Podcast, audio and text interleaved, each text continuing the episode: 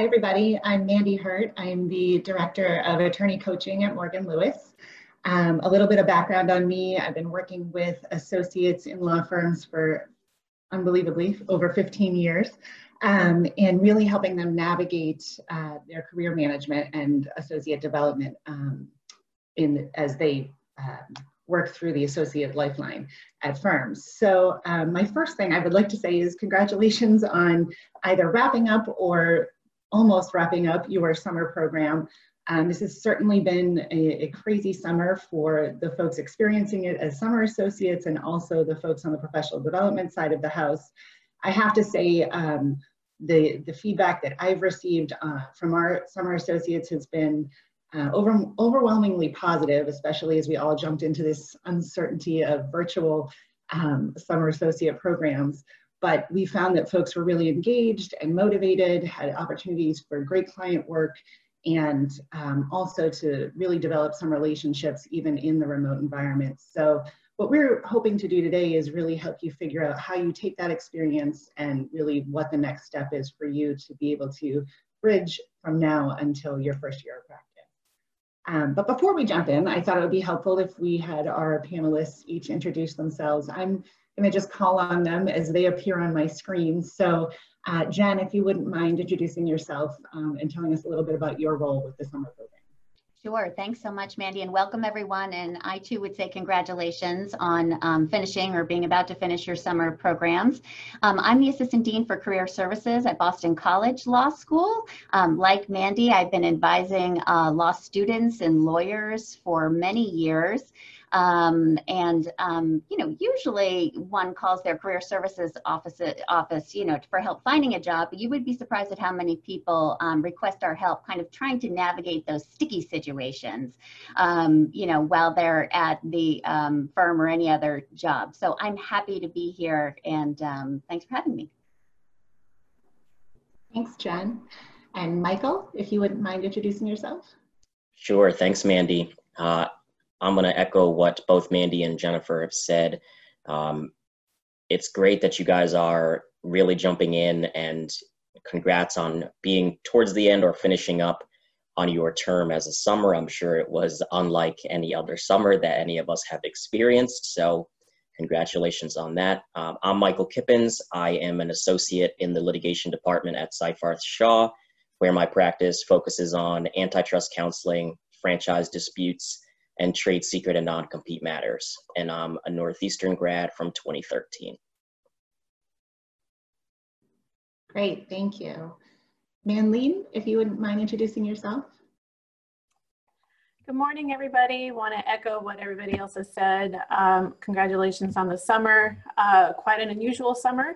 Um, I can relate a little bit because I graduated in 2009 and uh, you know not the greatest of times to be graduating law school so i definitely can sympathize with all law students today uh, from new york law school down in new york. And uh, right now i'm a senior associate at robins kaplan. I'm in their business group. I do both business litigation as well as corporate transactions and i'm happy to be here. Great thank you. And last but not least colin Hi, good morning, everyone. My name is Colin Van Dyke. I'm a partner at Anderson and Kreiger. Um, just as an aside, I can vouch for the uh, credentials of both Jen and Mandy, uh, having been uh, assisted by both of them in our you know prior lives together. Um, but uh, what everyone else has said, you know, congratulations. This summer really required a leap of faith um, for everyone, but I think uh, you know it's a lot harder on the summer associate end in some ways because you just don't have any frame of reference. Um, so uh, you know, congrats on on uh, fighting your way through the summer, and hopefully uh, you'll benefit from this panel and uh, find your way through the the rest the rest of the year. Um, I uh, practice mostly environmental law, uh, so site cleanup, um, enforcement, permitting, um, a little bit of litigation, a little bit of real estate on the side, um, and I'm happy to be here with all of you today. Great, thank you. Um, so I thought the first place that would be good to start is as you actually are wrapping up your summer program, um, talking about how to make the most of the feedback that you've received Uh, I, I, know a lot of programs tend to have a formal evaluation process. Um, you likely had the opportunity to gather feedback throughout um, the summer and trying to figure out how best to incorporate that into your practice.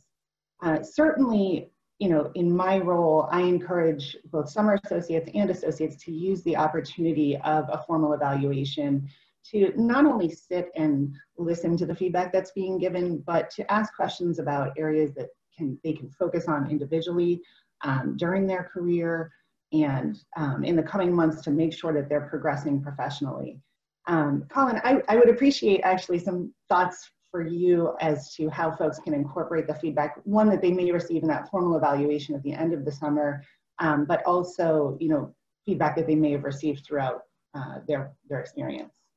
Yeah, if you'll indulge me, I mean, I, I have a couple things to say about sort of getting the feedback uh, in the in the first place, and then there's a separate issue. What do you what do you do with it?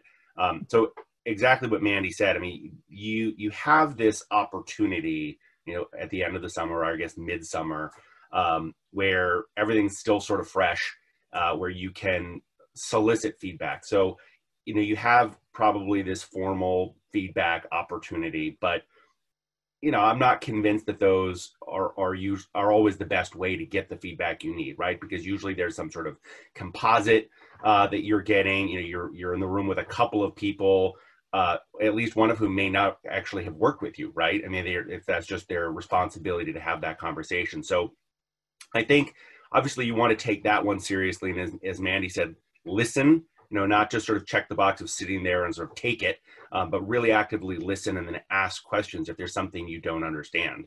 Um, but I, the, the, you know, sort of separate and apart from that, I would take the end of the summer as an opportunity to go back over all the things you've done that summer, both in terms of the work you've done, the interactions you've had with people, things you didn't do that maybe you you know you wondered if you should do and then you you got scared and, and ran the other way.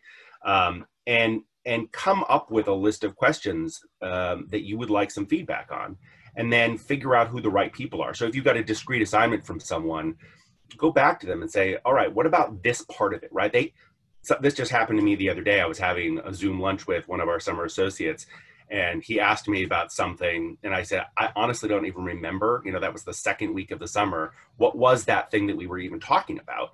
Um, so you know he was ready to remind me what it was we worked on because it was really big and consequential to him um, and you know it was less so uh, to me. So you know take advantage of of that opportunity. Um, and the only other thing i'd say there is because it's the end of the summer or maybe your summer's already over and you're looking for ways to sort of connect with people and build those relationships over the year if there's someone you really like working with or there's someone you didn't get a chance to work with um, that you wish you had their practice is interesting come up with some questions for those people and use that as a means to reach out for, to them and build a relationship with them. You know do your homework so it's, it's a meaningful exchange um, but you know use it as a as a tool. And then the last thing i'll say on that is you know, really take the feedback, listen to it, don't be defensive. Um, just as an anecdote, uh, when I was a summer, uh, way back, you know, in prehistoric times, um, one of my classmates, uh, it was during a midsummer review, got uh, some feedback, some negative feedback. Mandy, this was before your time. Um, and left the uh, feedback session and marched up to the top floor of, of one financial center and proceeded to yell at the partner who had provided the negative uh, feedback. So I know you won't do that, um, but there there are some shades between you know a normal response and that response that you know are defensive and, and not constructive for you. So you know take it, own it, and then uh, ask questions if you don't understand it. Thanks. I, I do think that's good advice, and you know, certainly I think the goal of um, providing the feedback is to help you grow, right? So even if you're hearing something that you may it may not be happy with, it feels negative to you, it truly is meant to be constructive. Um, and if you're having a hard time digesting it or really putting context around it, talking to mentors, talking to the other folks that you've worked with um, to debrief can also be a helpful tool. So yeah, I agree. I agree with all of that advice. And it's actually, uh, some of that's a nice segue into kind of moving into how we can maintain um, the relationships that, you know, both summer associates and firms have worked very hard this summer in the virtual environment to help foster. Um, I would really, it would be helpful, I think, to hear from both Michael and Manleen about, you know, how people can stay connected and uh, really maintain these relationships um, over kind of the next year or so as you exit out of the summer program, but wanting to make sure that the work that you've put in doesn't just fall by the wayside. Mandy, can I just add one thing on the prior point about the whole feedback session? Oh, yeah, sure, mind sure. is that you know this is where I see some um, students sometimes get into a um, you know not leave the best impression is that sometimes the firm will ask you for your feedback about the summer program. And i would say you know and i think students sometimes say well they're looking for feedback. So i just asked you know i answered honestly everything that you know was on my mind. You know i wish that this was structured differently that was structured differently because you know they feel this pressure to answer and be helpful.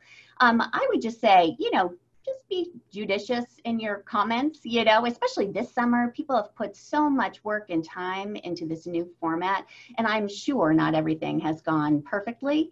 And so, you know, you just want to be positive. There's other ways that you can give that feedback, you know, perhaps to the recruiting manager or recruiting director or director of professional development, you know, in a different conversation, but you need not necessarily have that. Um, give all that is on your mind during that conversation. And then the last thing I'll say is that um, I think Colin, you mentioned if there's some work, you know, you didn't have a chance to do that summer, you know, now's the time to talk about it. I mean, again, I would just be mindful to kind of read the room. You know, many of you were recruited heavily during a completely different time in the legal job market. You know, some practice areas that you thought you were going to enter into may not have been busy. Some that were busy are maybe not so busy right now. And so, you know, just perhaps do your research before raising that to say, you know, look, I did corporate work all summer, but I really want to do white collar work. You know, what what what are we going to do about that? you know, um, so you really want to have. Um, you can still have those conversations, but again, privately or call your career services office to find out a way to kind of broach that subject. So that's all I'll say. And just as a, Uh, as a, as a further anecdote, don't have your parents call the the uh, summer coordinator and complain about the work you didn't get. All, all good advice. Thank you.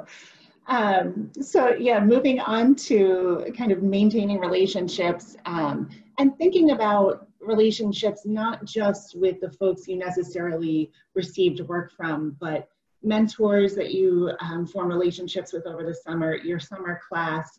Um, if, if the two, Manleen and Michael, if you could um, provide insight and advice on that topic, it would be great. Sure, Mandy. Um, one thing I would say is, you know, along the lines of being judicious, is to, you know, really think about why you're reaching out to some of the folks. You know, is there something in their practice area that interests you? Did you want to work with them but didn't? You know, what what is it about their practice that intrigues you? Um, one thing that you know, I kind of find frustrating is when I get the cold blast of emails, you know, from folks who want to connect, but there's no meaningful relationship there. So, you know, as was said, do your homework.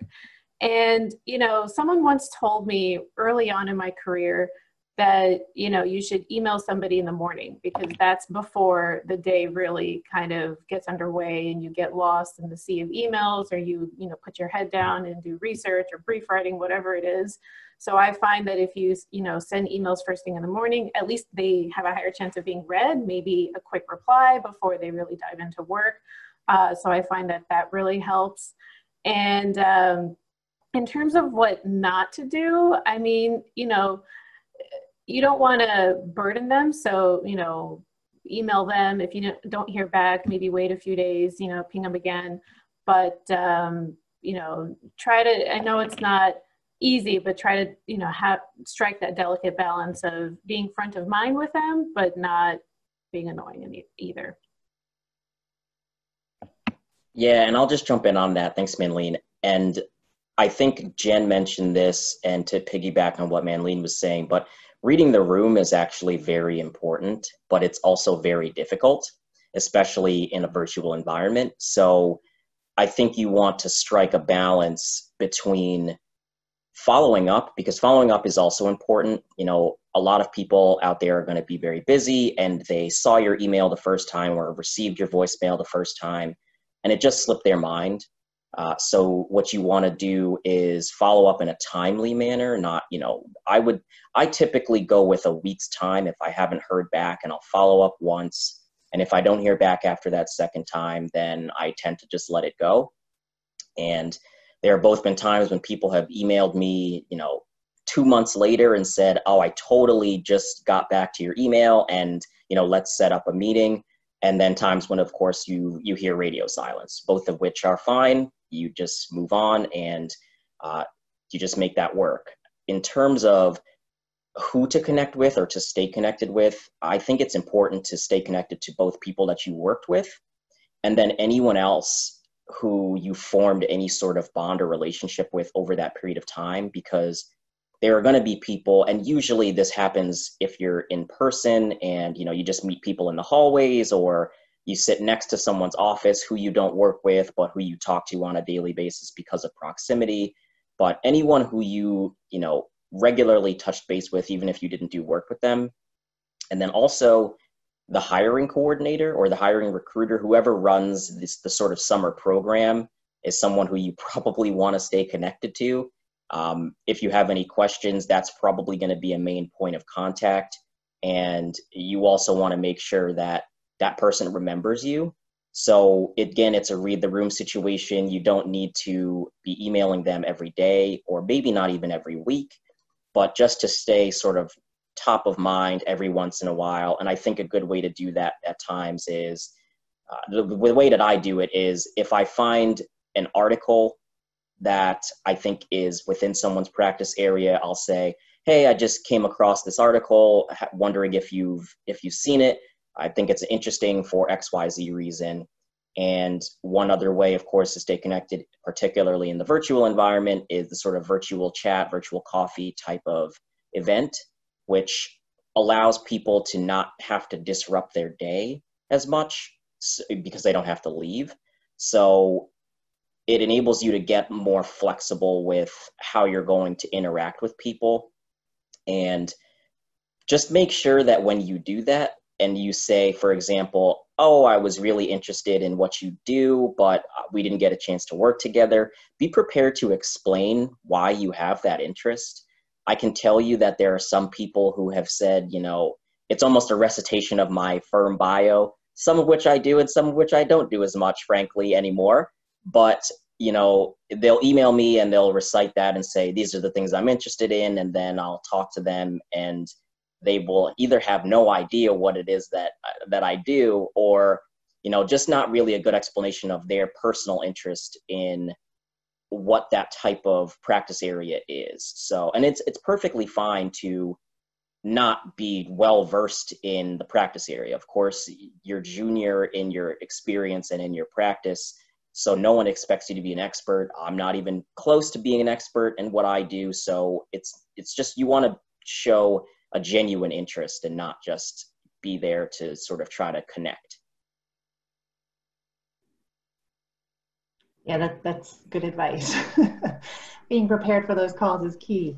Um, you know, I, I would just add to this that I think, you know, from my perspective, relationships are such a key component to being successful in practice, whether they're internal relationships that you have with folks at your firm, externally in the community or with clients, um, and they will be key to your success as you progress. So, you know, getting in the mode of being able to develop and um, and really maintain relationships throughout your career, this is a good time to be focused on that.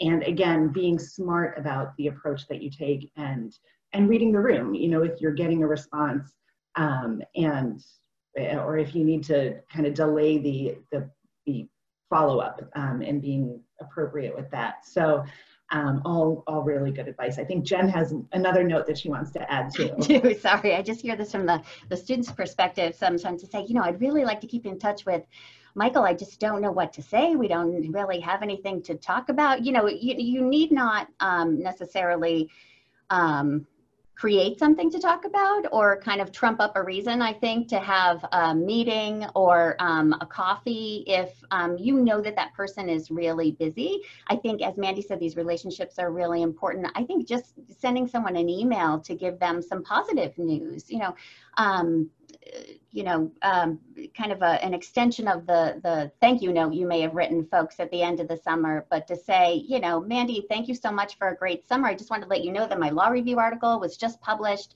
or I'm working on some really interesting pro bono work that you um, and I discussed during lunch that day. Um, I just wanted to thank you again. I'm having a great semester and just wanted to say how much I'm looking forward to coming to the firm. I think that kind of, um, you know, positive report and thank you um, will keep you top of mind, but also doesn't impose a burden on someone to schedule time for a meeting. Not that they don't want to meet with you, but, you know, as you've all probably heard from your supervising attorneys, you know, this situation is really tough for some folks. You know, they've got kids running around. You know, I got a new puppy, and you know, it's sometimes scheduling that half hour coffee is, um, you know, could be even tough. So again, that's just another kind of um, you know easy way to stay involved and stay connected. Mandy, if I could just jump in, sorry, yeah. Manleen. probably all have. Yeah, so I think there are two other ways that I, I, probably should have mentioned, in particularly for if you don't have a connection to the person that you're trying to reach out to. And one is see if you have something in common, like for example, you you went to the same law school or you went to the same undergrad, and use that you know, any sort of, I always am very willing to talk to people who went to Cornell or to Northeastern. Not that I, you know, exclude anyone else, but I take a particular interest in those people as well. But there's another way to do it, which is you can go through someone else that you do know who will know that person. So that might be the an HR person, or it might be another attorney who you worked with and can make an introduction for you and say, you know, this person has been looking to chat with you, uh, didn't have a chance to work with you during the summer, but you know wanted to reach out. Would you be willing to? You know, I just wanted to make that introduction, and then you can take it from there. The other thing that I would add is, you know, don't be afraid to make a personal connection too. You know, don't grasp at straws for a legal reason if there are none, because guess what? They're going to see right through that. And as Jen mentioned, we don't have time for that you know? So if you don't have something legal but you do know that there's something personal for example my husband's a huge huge mets fan a new york mets fan. So if you're a mets fan too i will be happy to talk to you about that even though i really don't know much about the mets. Um, so you know that that's totally fine because the point is is that you just need some hook to kind of start that conversation and then it will lead to law. And and a lot of things um, i'm sorry a lot of uh, times i find it helpful at least when i was in law school to hear other paths to hear about how attorneys got to where they're practicing because you know especially having graduated in 09 you know there's there was no predictability whatsoever. So for me it was so helpful to just talk to other people find out how they got their jobs how they got into their partic- particular practice areas. That's always a good way because it, i mean it, it's educational for you and you can kind of see what path your career might take. Thank you. So you know thinking about the students maintaining relationships, it would be interesting, I think, for all of us to kind of hear about what the expectation is as you know someone who is sitting on the firm side for um, associates to kind of stay connected to the firm and, and what we're looking for in the coming year. So Manleen, if you wouldn't mind just kind of elaborating a little bit on that, it would be helpful. Sure. I mean, frankly, I know that you're back in law school you know so your studies your classes that has got to be priority number one. So if i hear you trying to set up coffee with me in early december i'm going to be wondering why you're not focused on finals. So you know i don't expect a ton of interaction you know a few emails maybe in the beginning of the semester um, you know maybe in the mid middle of the semester to let me know how things are going. But you know i frankly understand that you're going to be busy and you've got other priorities. I like jen's comment of just you know pitching it or sending an email with updates as to how your your semester is going you know any good news that you might share or interesting projects that you're working on but frankly, you know, it's fine. You know, focus on your studies. That's what's really important. And then when you have a break, then, then feel free to shoot us an email. Just don't forget about us, you know. Um, a couple of emails are fine. I'm not looking for too much. At least that's not, that's my perspective only. I can't speak for Colin and Michael. Um, well, let's ask Colin. From your perspective, Colin, um, and, and as a partner at the firm, kind of what are your expectations of folks that as they kind of head into their third year of school?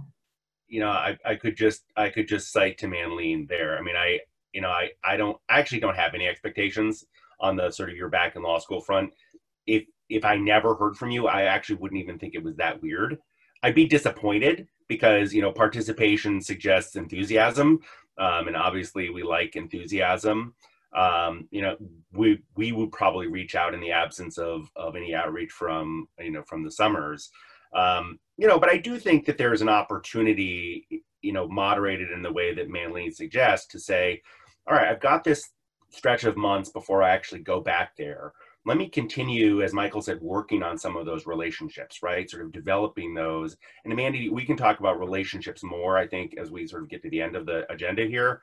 Um, but you don't know anything right you don't you don't know there are a multitude of ways that people have navigated their careers and you ultimately want to find some number of mentors who are going to help guide you in your career whether they're at your firm or they're somewhere else and that year that you're back in law school before you actually join the firm is a good time to start feeling people out develop, deepening some of those relationships so that when you get there you kind of got you know you've got a person or you've got a couple of people who are going to be looking out for you and who you can be you know you can go to if you have a hard question or you, you screw something up and you just want some reassurance. Um, and you know one other way to do it and this also gets to something that michael was was touching on is you get this little sliver of of experience in the summer right? Maybe you get one bankruptcy you know project um, and you don't really know if you liked that because of the person you were working with or there's something really about bankruptcy that you like. So connecting with people you know, and you've got time to do it in a kind of more relaxed way without you know, sort of being under the microscope of being a summer associate, gives you a chance to feel that out a little bit and say, is there a practice? I'm thinking about these three or four practices. Is there one that feels like the right fit? Or I like both of these the same. Is there a group of people that I kind of feel like are, you know, to Manleen's point, like we can connect on a human level. That that's an okay thing for us to do. It doesn't all have to be about being lawyers all the time. Um, and so, you know, just use use those as tools. Not don't just check the box, right? The, we, as Manleen said, like we've all got other stuff to do. Like we don't need an email just so that you can be like, oh, I did that thing I was told to do. Um, use it. Use it as a tool to advance your, you know, yourself as a person and your, you know, yourself as a, a professional. Yeah, I think that I think that makes sense. And the only other thing I would add here is from, and I think it's relatively easy um, from the summer associates perspective is you know making sure that you're um, staying in tune with social media channels what's going on at the firm so let's say you do run into someone unexpectedly you just you know it's kind of top of mind and you're aware of kind of current events and, and things that are happening at the firm um, and then certainly another thing i would uh, encourage to the extent you're available is if the firm is inviting you to certain things throughout the year trying to make time for that um, these are kind of doors that are open to you to, to stay connected and maintain those relationships. So I would certainly um, encourage that as well. Um, and then I'm going to stop for a second and just uh, put my coaching hat on to, you know, to kind of put a, a bow on maintaining the relationships and um, the feedback you've received and making sure that as you wrap up this summer experience that you're really taking all of this information and setting goals for yourself. Um, you know, that you're not waking up after finals saying, I haven't even given this a thought. So um, making sure that you have a plan, you know, what are, what are the areas that have been identified for professional development focus for you in the coming year? Um, and what are you going to do to try to make sure that you are focused on them, taking advantage of opportunities at school um, to really kind of move the ball forward and, and put yourself in the best position when you start with the firm um, or starting to practice next year. I would also, um, you know, truly encourage, and I, I do this with the associates that I work with, that you are carving out time in your calendar to really make sure you've reviewed your goals, what is your action plan? What are the steps that you need? What are the resources or any support? Do you need to talk to a mentor about this? Should you be talking to someone in the um, career services office at your law school? And making sure that you're moving the ball forward. And if there are obstacles that are getting in your way, that you're tweaking your plan. You know, but it, it really requires you to be intentional and, and drive your career um, and if you can get in the practice of this early on, it will, it will certainly benefit as you start to enter um, into practice. And I, I will say all that, and I'll ask for input from our panelists if I'm overstepping, but I, I really, like, I truly believe that, um, you know, you need to look out for your own career and you need to be intentional about doing that. And that really, it's important that it starts now. And I, I 110% agree with what Mandy said because you know that for, from my perspective you know i run the summer associate program um, at robins kaplan and you know i'm not looking for summers who know exactly what they want to do you know i don't i don't you know if you don't want to if you don't know if you're going to do litigation or corporate or what antitrust you know business whatever that's fine but i want to see intention. I want to see that you've set goals and you're trying to figure out what you like, what you, you know, what you don't like. That I know that that's a work in progress, but what I don't want is to see somebody who's just, you know, letting fate decide for them. You know, that is for me, it's, it's a pet peeve of mine.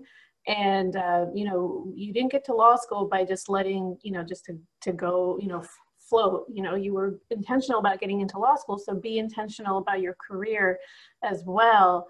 Um, having said that you know if you are entering your last year of law school i think that's also an opportunity to have some fun you know take some classes that you're really interested in because it's really the last time uh, in a school environment that you can take all these classes you know everything doesn't have to be about either preparing for the bar or you know preparing for what kind of practice you're going to have outside of law school. And you know because what you'll find at least what i found after i graduated is that i thought i was going to do one thing and you know then i started doing something else. So you know things can change. So really when you're in law school take what's interesting to you and and really enjoy that and and i would say also you know take advantage of whatever externships you might have um, you know, I know that 2L year can be the busiest, so you might want to take the, you know, the foot off the gas pedal for a third year. Don't do that. Don't do that. I did that and I regret it. And it's been 10 years and I still think about that. So, so please just, you know, take advantage of each, every opportunity that you have.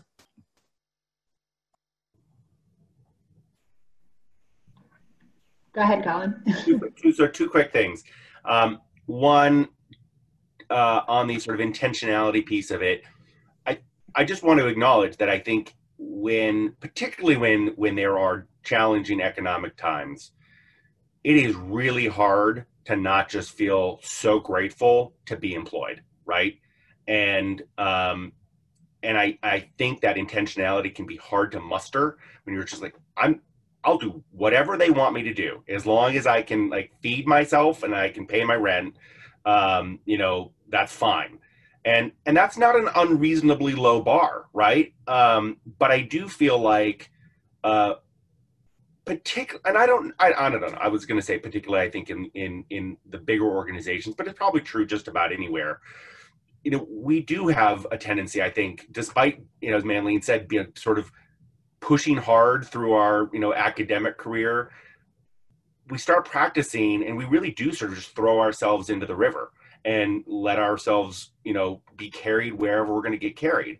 And I think that's a natural tendency for whatever reason, right? Like you don't want to rock the boat, you don't want to um, seem ungrateful, you you uh, whatever whatever it is. You're so busy, right? Like you're just trying to make sense of it all. But I think you're to Mandy's point, if you can get in the habit early on of carving out some time to think about what you want and that will change over time right so you know your your plan as a third year law student hopefully is not i mean for a few people right like they know they came out of the womb knowing what they wanted to do but for most of us you know it it, it changes over time so you owe it to yourself to to identify what it is you want understand that the people you work for and work with it's not their responsibility to provide that to you.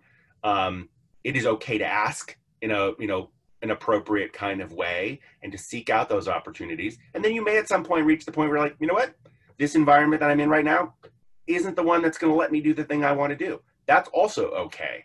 Um, those your your mentors that you develop will help you figure out if that's true or not. Right? They'll they'll say, you know what, you should go talk to this other person because there's maybe a spot here for you that you're not seeing, or there's a path here that you're not seeing. Um, and then just because Manleen raised uh, third year of law school, uh, my unsolicited input that's a little off topic is um, you do get tired third year, right? Like you know, most people most people stop really working that hard. Um, my advice is don't worry about taking classes for the bar exam. Take classes with professors you like or subjects that you really care about. They're going to force you to work hard because you care about it. Because that's the thing that is going to allow you to take all those things you learned as a summer about being a lawyer and, and keep working on the lawyer mind and on those analytical skills. Because when you start, the fact that you took UCC for most of us isn't going to matter um, but if you really were fired up about UCC and you dug into it and you you worked hard to sort of make some connections, that's the thing that's going to allow you to perform better as a junior associate because um, you're going to have you know your mind is going to be ready to do it. And the bar the bar prep will teach you everything you need to know for the bar. Couldn't agree more, Colin. that's what they should tell you at the outset of your third year, and that's why we're here today. Um, but uh, that another great segue into really kind of navigating your your next year in law school. Um, and also how you can leverage the experience that you just went through. And then i think you would have some great insight into kind of looking out to especially folks that are entering their third year kind of thinking about how to build skills versus building their resume and, and kind of your advice there. Yeah, I think um, a lot has been said about 30 already, and I would agree with all of it, certainly. But I guess, you know, a couple things that I would add is, um, you know, you need not, especially in this environment, you know, add to your resume in the form of a job. You know, we all know the law school traditional resume where you have your education section, your experience section, and people are looking to add experience. You know, experience, um, as you said, Mandy, could also be just adding skills. You know, could that be, you know, helping someone write an article, um, you know, someone with whom you work this summer? You know, that's my understanding, mostly non-billable time and kind of a pain in the neck. you know, I mean, it's still completely worthwhile, but to raise your hand and, you know, tell someone you're willing to help them do that would be enormously helpful. And it wouldn't necessarily be, you know, a job or, you know, in the experience section of your resume or attend some of the BBA webinars. I know this is like a shameless plug, but you know, there are very few law students in my experience who sit in on some of the section meetings or attend some of these great panels that are very, very substantive. And I think that, you know, it really will give you an edge um, as you um, move forward to be able to talk with attorneys about some of these issues in your area of interest.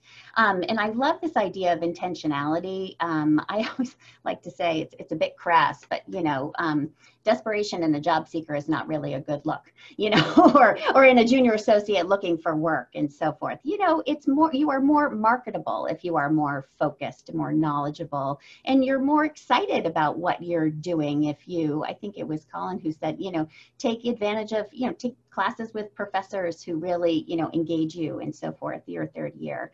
Um, I would, you know, I, I'm not an academic, you know, I work in a law school, of course, but I'm a big fan of working your third year. and again, developing marketable skills. So could that be an externship? Some of the externships at law schools are two days a week. And sometimes you can create your own externship and work with a client, for example, which would be of great value to the firm.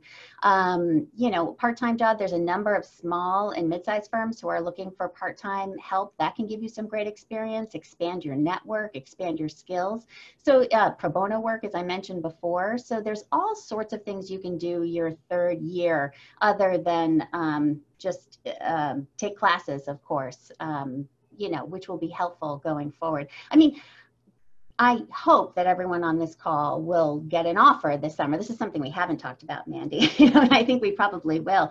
But you know, this is you, you may not. Um, you know, I certainly hope that some of you probably got an offer before you even started. That was certainly unique about this period of time, you know, as opposed to um, 2009, of course. But um, you know, if if you don't get an offer, or you're working for a firm that doesn't commonly give offers at the end of the summer, you know, you're in a different situation. And and you know, we can talk about that more if you want. But also, you know, I would certainly talk to your career services office because we're happy to help you navigate that. I, that's a very tricky situation.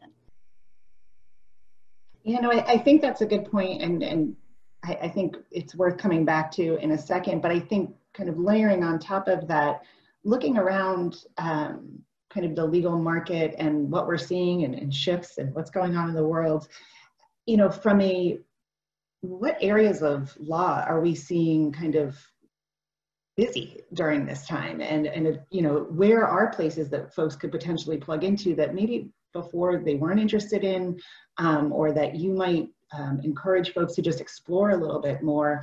I'd be interested you know from the attorney side of our panel, just kind of hearing what you're seeing, um, Michael, Colin, and Manleen. Yeah, so I would say probably the biggest increase, at least at my firm, has been in the employment space. Uh, we do a lot of both counseling and litigation in, empl- in the employment practice. And for people who are at businesses where they're working remotely, uh, it's raised a host of issues where now people are starting to return to work. It's raised a host of issues from anything, anything from people who were furloughed, uh, people who really, you know, may not want to come back because they make more on unemployment than they do uh, when they're at work. People who just don't feel safe about coming back to work. What protocols need to be in place when people are coming back to work? All of those issues have been raised because of the pandemic. And that's, to me, although I don't practice in the employment realm, that's where I've seen the most growth over probably the past, uh, let's say, four months or so. Um, I also do work with a number of franchisors and any any sort of company that acts like a parent company or is like a company that might acquire another company any sort of mergers or acquisitions type of work both i think even if they haven't increased a great amount yet, I think they will start to increase going through the fall when businesses, smaller businesses in particular, start to review their processes, their their status financially, and may end up getting bought for you know pennies on the dollar, or may just have any sort of competition disputes where you know in my my realm I do a bit of uh, trade secret and non-compete work where the non-compete work in particular is going to be driven up because you're going to have employees who are either departing voluntarily or who are going to be let go. And you want to preserve that information and that and to make sure that the information that they have doesn't just fall to a competitor. So a lot of the it still centers around the employment arena a little bit in that sense but those are the practice areas that i've seen increasing Thanks, Michael. I've also seen um, areas in insurance litigation. So, at my office, we do a lot of complex uh, insurance coverage. And just for some perspective, in the last four months, four or five months since the pandemic started, there have been, I think, around 600 insurance cases regarding um, loss of business income and under property insurance all over the country. So that would be something that's not going to go away anytime soon. So if insur- insurance is something that remotely interests you or litigation in general, that would be something um, to look into.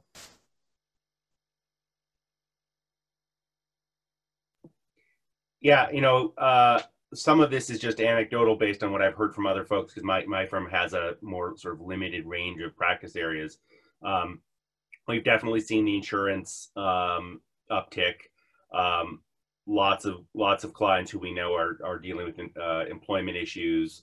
Um, I think like the corporate transactional stuff. I think there I think there there will be pockets of real estate that actually get pretty busy um, for for the reasons that Michael talked about, and also because you're going to have a whole bunch of companies who are flush with government cash um, on the biotech space in particular, um, who are going to be looking for space um, in all sorts of ways. Um, bankruptcy, obviously, I mean, I someone mentioned to me that you know the bankruptcy ju- judges got together and you know one of them said, "Hold on to your hats because you know your caseloads are about to double."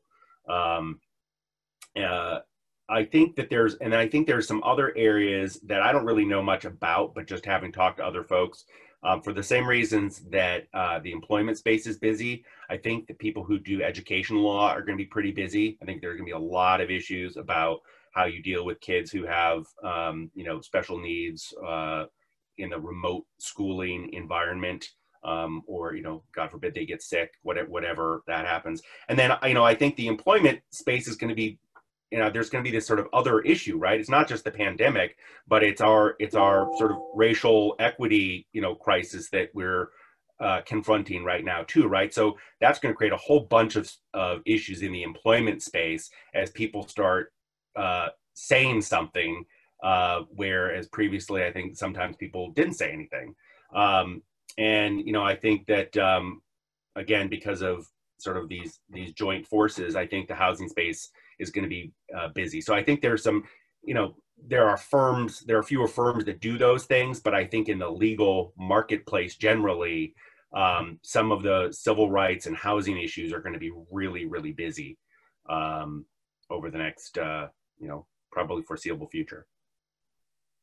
Just to jump in on what Colin just said, I think that one other thing I should have mentioned about staying connected to your firm or even succeeding when you get there is to get involved in some non, you know, stri- strictly billable work type of groups. And one of those groups is certainly going to be your diversity and inclusion group.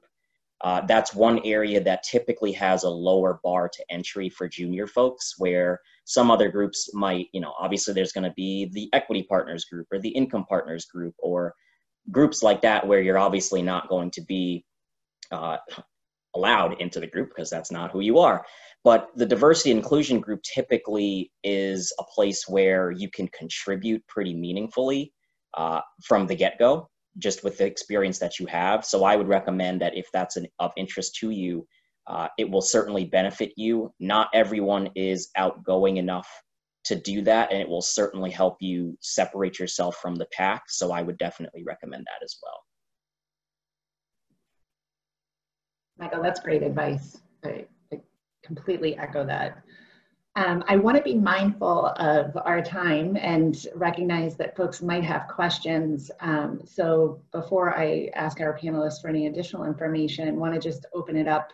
Um, if folks I, I, think they can take, I think you can take yourself off of mute, but if you have any questions for any of the panelists on things we've shared or, or potentially topics we haven't covered, um, we have time for that before we kind of try to wrap up. I have a question. Um, kind of speaking about the intention behind uh, communicating with people that you may have, have connected with during your time as a summer or may not have. Um, in, in, in the same way in which I would not send the exact same thank you note, you know, like as a form thank you to every single person that I met with or, or connected. Um, I want to be mindful of also um, not like selectively reaching out to people who may also be talking to each other because there would be this disparity and oh you know so and so reached out to me. Well he didn't reach out to me and maybe feelings would be hurt there. Um, but on the flip side of that always being mindful of you know the authenticity of of of you know the check-in or or um, you know just being sure that that you're being honest in terms of the connection that you may or may not have had um, and so I, I was curious to hear feedback as to how to balance the two interests. I'll, I'll jump in. I think that's a pretty difficult uh, path to navigate. I think my personal experience would be even if someone, you know, if I, one of my colleagues gets an email from a former summer associate who wants to meet with them, I typically don't take it personally. Uh, I don't I understand that people have different connections with other people. I am certain that there are people who will reach out to me, who will not reach out to others. And I think that's just a reality that they will have to deal with. I don't think that I understand your concern that you don't want it to seem as though you're not interested in a particular person's practice and that might, you know, hinder what happens when you get there going forward. I would say it has pretty minimal effect. Uh, of course, there are going to be people who are extra sensitive to anything, but I would suggest that it probably has pretty mi- minimal effect, particularly because if you go back to the firm, you will still have the opportunity to talk to, chat with, uh, work with that other person who you maybe didn't have as great a bond with or didn't feel the need to reach out to at that point. I echo what Michael says. I don't think that you know, I mean, if there there are people who are going to be extra sensitive, I don't think it's going to have too much of a detrimental effect. I think that it would actually hurt you even more if you sent the same thank you email to the whole office. I don't think that's going to help you. I think that if you have a genuine connection with somebody, that's going to overpower, you know, uh, trump whatever um, detrimental effect there might be had if you don't email everybody. So I, I say go with authenticity, go with, um, you know, the actual meaningful connection versus trying to force it when it's really not there.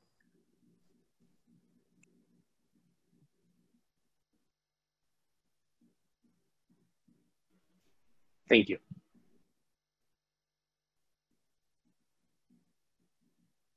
Any other questions?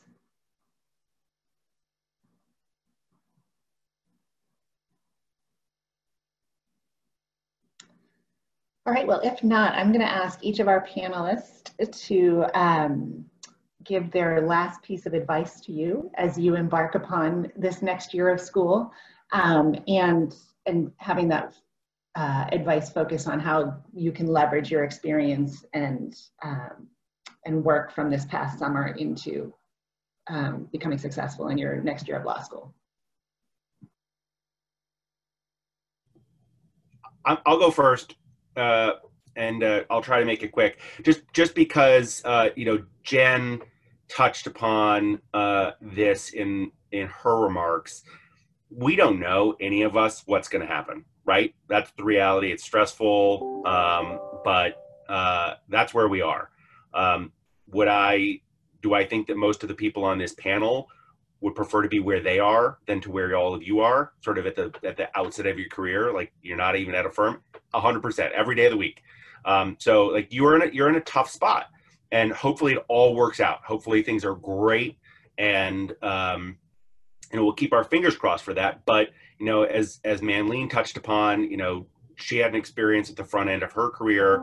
Um, you know, I had sort of multiple uh, waves of that. You know, with the with the um, slowdown after the dot com boom in you know 2000 2001 um, and then again 2008 2009 2010 um, so there were deferrals there were people who lost their offers there were firms that went away um, all of those things. That's just that's just the reality. Um, and i think firms are going to have a hard time and most legal employers are going to have a hard time predicting the future um, for a whole host of reasons. So back to a point that mandy said that was a long way to get there you know, relationships are your currency at this point, right?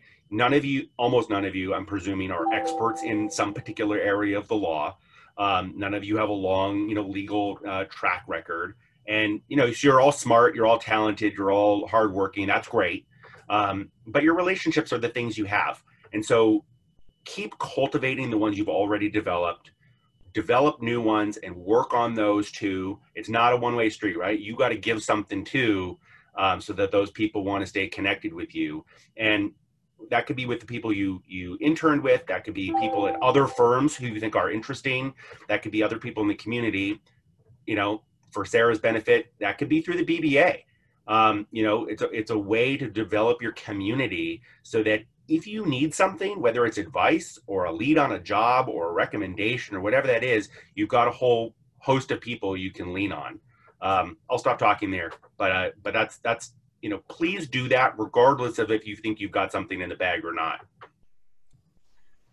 I 100% agree with what Colin said. And the one thing that I would add on top of that is, you know, you you should be flexible, be nimble. uh, you know, if the first job that you get out of law school is not what you thought it was, and, but you have nothing else, then take it. Because the thing that I didn't appreciate in law school is that a lot of your skills are transferable. You might not realize it now. You might think that, you know, family law is so different from business law and business law is so different from antitrust and, and what have you. And while substantively that may be the case, but guess what? If you want to do litigation, you're going to be going through the same basic steps through all of that. And so, you know, just be open minded and just know that you know you we will get over this the economy will improve at some point. Obviously we don't know when but things are going to get better. And you if you really want to pivot you certainly can do so later. But just remember that um, just just be flexible be open-minded and realize that you don't have to decide your specific practice area now out of the gate you know that will come with time that will that may even change over time uh, but just be easy on yourself from that perspective. You don't need to know what you're going to do right when you graduate.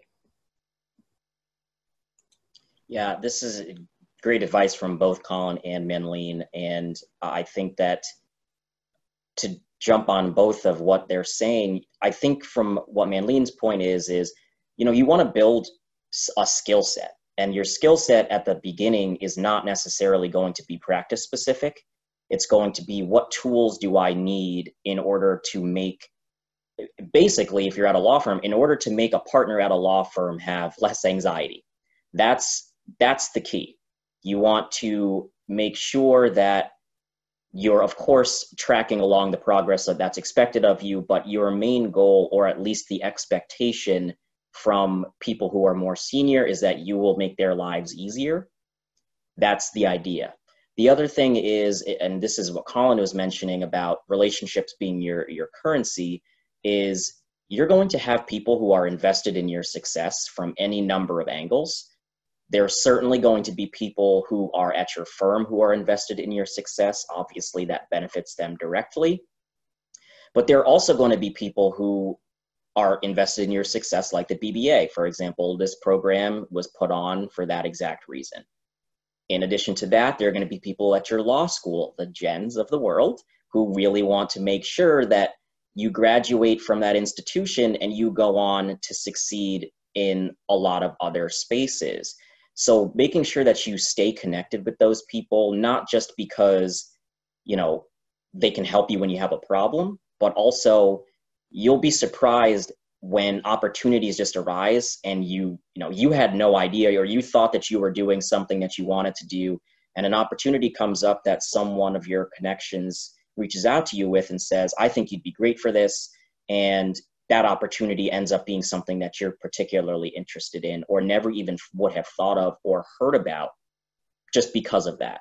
And being flexible being open to opportunity, that's all really important, both internal to your firm and externally. So I would recommend if you're not, you know, I would recommend getting more involved in the BBA. I know that obviously you're going into your third year of law school, but when you graduate to become members of the new lawyer section, uh, and because that's a great entree into what the BBA does, what benefits they can provide, and a, a huge network of people who you can help and who will help you going forward. I know we're at time, and so much of what has been said is terrific. So I don't want to um, you know, pile on to that. But I think I would just add to be um, comfortable with the discomfort. You know, all of us are going through the same thing now. And, you know, Colin, I think you had said, and others had said that, you know, you are all in a tough spot. You are all in actually the best possible spot. Hopefully, you're at the end of the summer with a job offer and you know what you're going to do, unlike some of your classmates. So I guess I would say, you know, approach the next year in the spirit of gratitude, you know, flexibility, as Manleen had said um, you know, because, you know, even if there's a change of plan, you know, you are, your start date is deferred, your practice area is changed, you know, I know there's going to be some disappointment there, or there may be some disappointment there, but really the answer should be, you know, thank you, you know, and to be flexible because we are all kind of rolling with the current situation now. And, um, you know, if you approach everything in this positive way and to be flexible and grateful for these opportunities, um, people are going to remember that and the relationships will be stronger.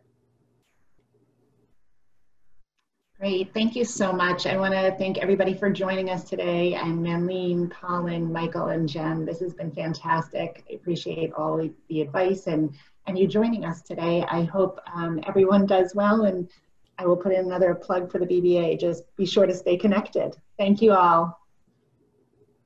Thank you. Everyone. Thank you, everyone.